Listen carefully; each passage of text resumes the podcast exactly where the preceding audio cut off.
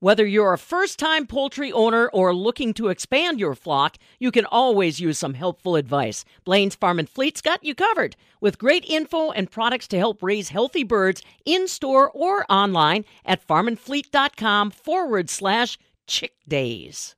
Every day, Wisconsin agriculture, animal agriculture is depending on veterinarians to help them manage through these challenging times. I'm Farm Director Pam Jahnke, and you know, our veterinarians, our large animal veterinarians in the state, actually getting to be fewer and farther between, but there's efforts underway to try to change those dynamics. Joining us today is Dr. Scott Ernest. He is the one of the partners for Lodi Veterinary Care and a large animal practitioner himself, and one of the gentlemen that's kind of tried to capitalize on assistance that's been available to try to help existing veterinarians expand into areas that might be underserved or not served at all. Is this really a big deal in Wisconsin, Scott? I think a lot of people, probably those with uh, small animals, uh, think that there's plentiful veterinarians out there. Yeah, you know what we've seen, Pam, as as the number of farms has has shrunk, uh, there's been a consolidation of veterinary services as well, and uh, there have been some changes in in the process of uh, of becoming a veterinarian, and, and we're just not seeing as many as many new graduates going into livestock services. Um, in our area, uh, we had a pretty big gap forming to the north of our practice, where um, as as older veterinarians retired or switched over to only seeing small animal, uh, there just w- wasn't anybody showing up to replace them. Um, so, you know, we looked at uh, getting involved with the USDA to try to service that area, and uh, and really critically making a commitment to be involved in those communities and to provide 24-hour emergency care in addition to to daytime services, because that's really that's really what farms need from from their veterinarian, and, and we knew that we were going to have to figure out how to be available 365 days a year if we wanted to um, to properly service those uh, those communities. Right, right. Now, the U.S. Department of Agriculture has made kind of a grant program available. Uh, the National Institute of Food and Agriculture spearheading that. Uh, talk to me a little bit about how Lodi Veterinary Care got involved in that rural practice enhancement program. It's been you've been working with it for a little while now.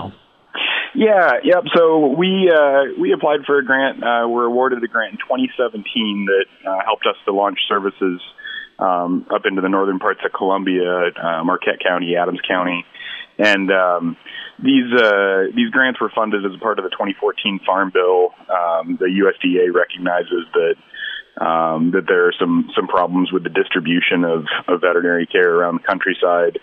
Um, and and we saw that as as a calling and and a, a chance to get involved.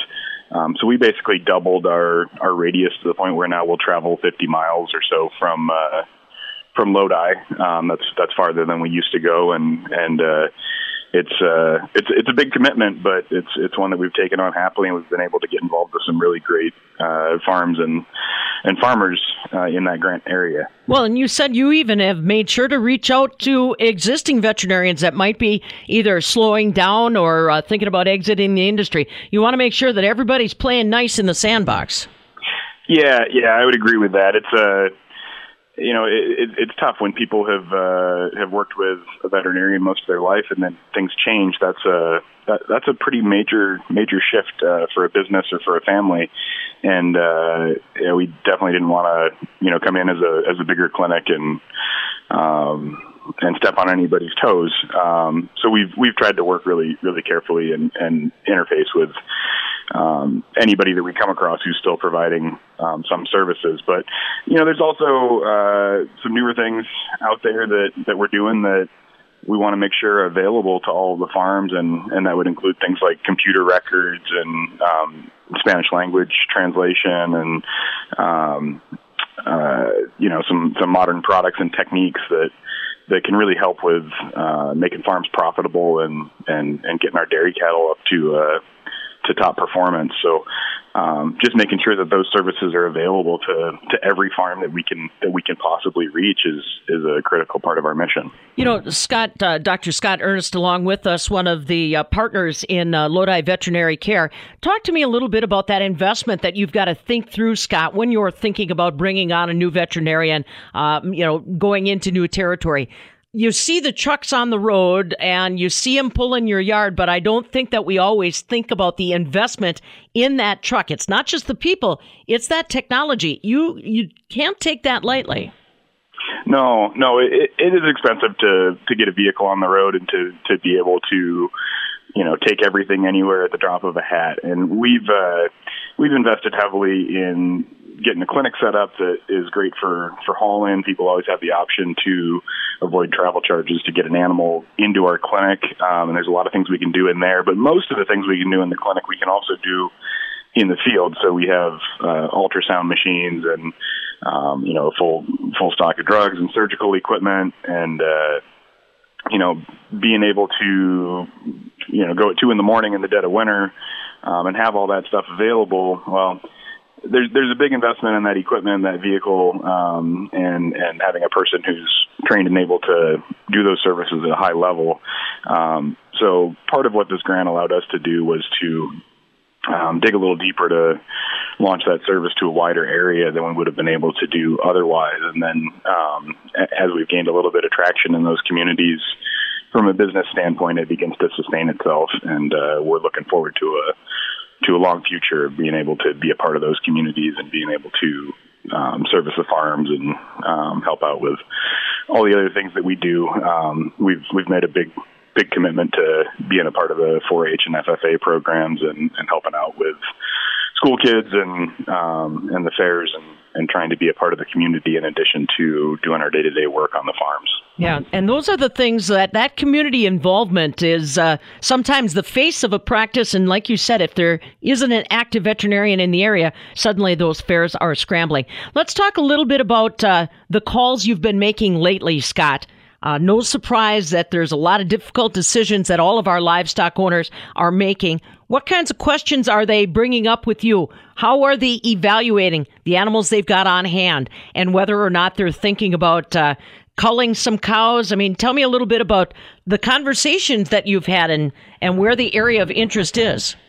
Yeah, well, it, it's been tough times here with uh, with milk prices taking a turn and um, all the changes due to the COVID crisis, we we certainly are in some some uncharted waters, and and everybody's reacting day to day, trying to um, figure out how to go forwards. Um, you know, I think what we've seen is is a lot of farms have had to deal with. Uh, limited fluid milk sales that the the creameries are limited how how much milk they can take and and limiting the prices they'll pay for it um and, and I think that puts you in a situation where you really have to maximize milk quality have the lowest possible cell count milk uh, you can ship, maximize components. You, you want to be shipping the highest quality product possible to protect the market that you have and also to maximize what premiums you can get. Um, it's it's a great time to look at records and to try to tune up herd performance. It's a great time to uh, you know take a critical look at your animals and figure out if there are some that aren't performing as well as you'd like them to. Um, and make sure that that that they're turning feed into into human food as as efficiently as possible. You really really can't afford not to be looking at those records in times like these, and that that's a big part of what we do is trying to turn a critical eye to the animals in terms of their health, their environment, the way people manage them, um, and, and we're we're constantly doing that. You know, I think it, it's tempting to look at things like that as a as a luxury. Um, when when finances get tight and markets are down, but really it's the most important time to be operating efficiently.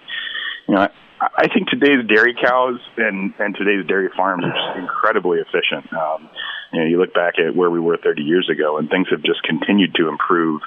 Um, that's happened because of genetics. It's happened because of environment. It's happened because of um, the techniques that, that farmers are using. Um, tomorrow's cattle and tomorrow's farms are going to have to be even more efficient. So we just have to keep uh, working every day to improve the health, the environment, the management factors that that can get us there, that can get our cattle there. And you were mentioning some of these conversations are really eye opening to the producer.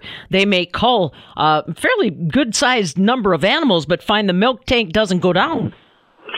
Yeah, yeah, that that'll happen in some situations. I had a I had a very interesting um, conversation with one producer where we looked at um, the amount of milk that they were not able to sell, um, but by picking the the right cows to um, take out of the saleable milk stream at that time, they were able to improve the uh, the cell count average and the butterfat average on the herd, and they were able to pick up premiums that replaced about half of the uh, the lost sales of milk with um, with premiums for the milk that they were able to sell. So that was that was encouraging. Of course, it was still um, you know less total revenue than they would have would have faced in in better in better times, but um, it was a bit of a silver lining, and I think you know we both came away from that looking at okay when we get back to full sales potential and we can we can actually ship the amount of milk that the farm's designed to to ship. We know some things now uh, about the herd that'll help us be more profitable in the future. Yeah, it's that kind of silver lining that we hope to find more of as COVID 19 hopefully gets to be a part of our rearview mirror. That is Dr. Scott Ernest. He is one of the partners at Lodi Veterinary Care, large animal practitioner himself, and also Lodi Veterinary Care, one of the partners with U.S. Department of Agriculture's Rural Practice Enhancement Grant, expanding the uh, geography that they're covering to provide large animal veterinarian care for an expanded radius of farmers and just continuing to stay involved in their communities. I'm Pam Jahnke.